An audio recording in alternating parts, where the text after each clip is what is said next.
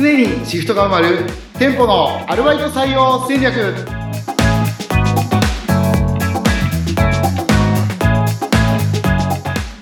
コンビニアルバイト採用の専門家菊池です。アシスタントの安井です。樋口さん、あの前のめりに行かしていただくんですけど、前回の続きが早く聞きたくてですね、おお若い子たちが稼ぐ必要がなくなったみたいな話をされてたじゃないですか。はいど一体どういうことですか？稼ぐ必要がなくなった、うんそんなはずないと思うんですけど。あのほこれも勝手な仮説というか、はい。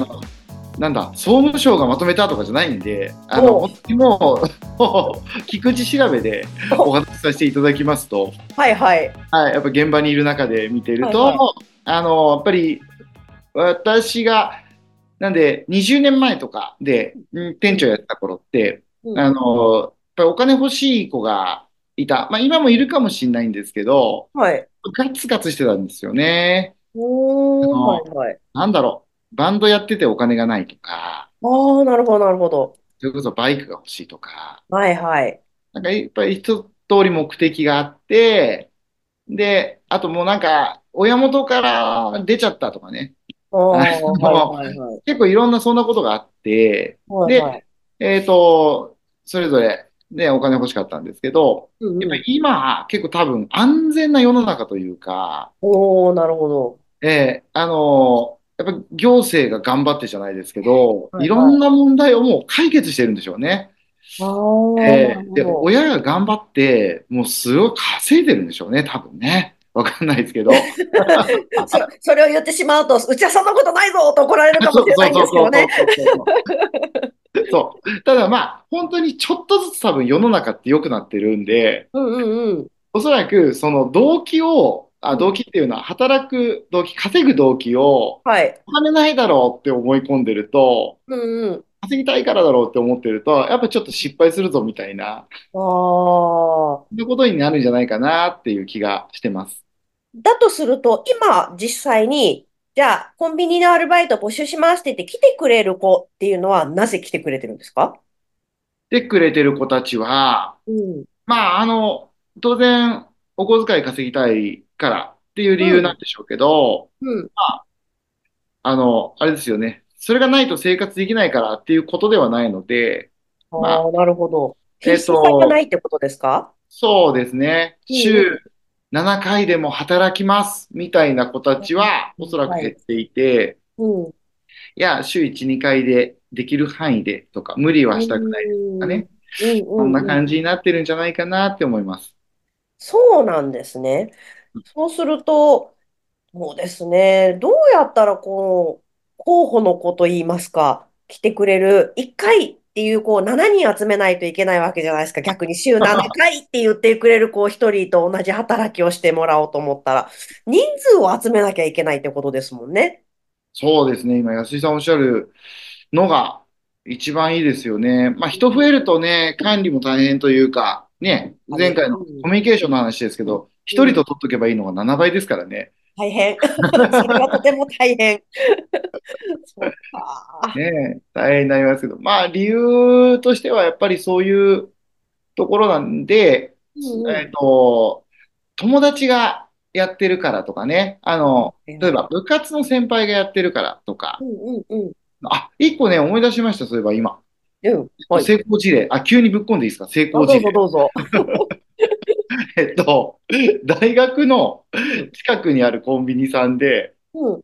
で、あの、結構売れるんですよ。まあ、大学生来るから売れるんですけあ、ど。そうですよね。うんうん。で、あの、やっぱり、大学の近くだから人集まるかなと、うんうん。え思ったんですけど、結構優秀な大学らしくって、うんなんか、コンそれこそコンビニで働くのは、みたいな、なんか、なっちゃって、ね。あの、うんうん こんな感じになっちゃったみたいで、うん。うん。そこが、えーその部活、サークルか。えっと、うんいくつかのサークルの部長さんだけ説得して、うんうん。で、働いてもらったらしいんですよ。ええ面白いですね、そのアイディア。そう。で、部長さん経由で他の子連れてきてっていうのをやり始めて、ええで、いや、仲間がいるから来るじゃないですか。はい。っていう状況を作って、で、そしたら後輩も入り始めてみたいあいいー循環ができちゃったっていう。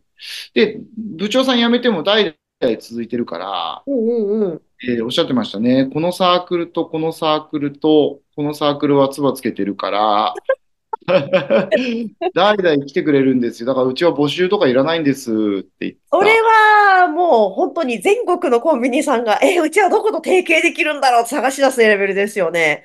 えもういいでえすよね。もうダイレうん、クトにが、ね、学校とじゃないですけど、うん、うん。学校に行っちゃうとダメなんですよ。あの、先生から言われたり、学生から言われても行かないから。やっあぱり部長っあ、ていうのがミソですね。なるほど。上下関係ですね。なるほど、なるほど。ってことは、これはもうお客さん候補だった人たちを店員というか、バイトにしちゃったってことですよね。もうそうですね。地産地消じゃないですけど。ちょっと、ちょっと、ちょっと違うと思うけど。い。や、で。も、そうやってうん。お客さん、なんか、前回言われてましたよね。一日になんかもう1000人ぐらいお客さん来るって言われてたじゃないですか。そうなんですよ。1000人のうちでも1%でもいいので来てもらったら十二分に賄えちゃったりしますよね。もうそうなんですよ。なんでお店でのやっぱ募集っていうのができるのが一番効率いいんですよね。ああそのやり方ってなんかできないんですかね？お店に買い物に来てくれる人全員がアルバイト候補になるっていうようななんか手法ってないんですかね？もうこれは前回に引き続きですけど、ぜひ募集したいですね。皆さんからのアイディアを募集します。一つ言えるのは、あの、お店に店頭に貼ってあるうん。募集時給いくらみたいなやつはもうやめた方がいいですよね。あ、やめるって言ったらダメか。やめなくていいんですけど、う あの、あれじゃやっぱり来ないっていう、ああ、ど、どんな風にするとこる来るんですか？そうなんですかね。うん。まあ、難しいですよね。あんまりお客さんに声かけて働きませんかっていうのもね、やってると 慣れちゃうし。ま、まさかと思いますよね、お客さんもね。え、もしかし。て狙われてる？みたいな。ねまあ、仲良くなっちゃって常連さんでとかね、いればいいんですけど。ど、うん。あ今あんまりで学生さんに声かけると問題になったりしますから、ああ、そうでしょうね。だからその人たち、ね、あの大学の近くで成功されてる方々は、ちょっとリスクも伴ったでしょうね。ああね、そうですよね。よくうん。としましたよね、そうんれ。でも成功したからこそ今はちょっとのんびりしていられるっていう感じなんですよね。ね、あ、そうそうそう、そういううことだ。何んうん。例えばだから、あうん。の、コンビニだとポップ？あの、商。品に説明するポップ書く、すごい上手なパートだったはいはい。りとか、うんあと、うんうん。その、なんだ、絵の学校行ってる学生さんいるとかね。ああ、で、なるほど。ね店長さん得意とかあるかうんら、うんうん。わかんないですよ。なんか、ポップ教室みたいな。おー、面白い。私は、あと、なんか TikTok とかで見たことあるんですけど、なんか夜中にいつもコンビニに行くカップルがいて、そう、その人と、あの、コンビニのバイトの子とかが仲良くなってっていうコントみたいなのがちょくちょくやってて、え、バイト足りないんですよって言ったら、え、応援行ってあげようかとか、そんなことあるとかって思ったんですけど、今話してることってまさしくそういうことですよね。いいですね、いいですね。はい。そういう感じがいいですよね。なんかもう地域がみんなお友達みたいな。うんうんうん。ね、あの、近所のおばちゃんがたまに来てレジ打てるよってなったら一番いいですよね。それって本当に大丈夫なんでしょうか？それ可能なんでしょうか？あるんでしょうけど、ね、あの、昔のその、なんだ、田舎の農家じゃないですけど、ちょっうと手伝いに来たよって言って手伝ってくれるとか。ななんか、るほど。そっちの方が、今流行りのタイミーとかってあるじゃないですか。あの、時間が空いたからバイトするみたいな、他にもあると思いますけど、そういう系よりかはそっちの方が地域密着型のそういった、じゃあちょっと手足りないの？あ、やってあげるよ、みたいな感じのニュアンスの方がいいんですかね。なんかね、顔が見えてるし、そのう方が。素材が分かってるから、ああ、なるほど。いいんじゃないですかね。その、自治体の動きみたいな、そういうノリですよね。ああ、自治体はそれで動いてくれないんでしょうかね。自治体がやってくれるといいですよね、本ね。当はそうですよね。うん。えあーそれできたら、本当にあの、まあね、前から言ってる通りで、その、お米さん過疎したとことか困ってて、やっぱりみんなで守るっていう発想になればうんいいし、うんあとこのちょっと働くっていいですよね。うんちょっと働くは興味ある人いると思います、正直。ねうん、結構頭使いますし、うんうんうん。うん。ね社会勉強になるし。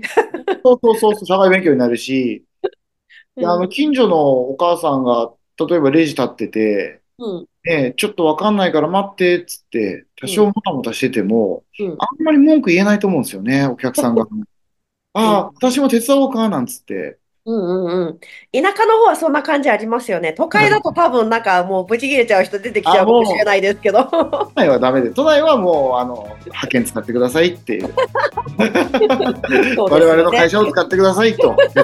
そのためにしょ商売しておりますとはい、皆さんのためにと。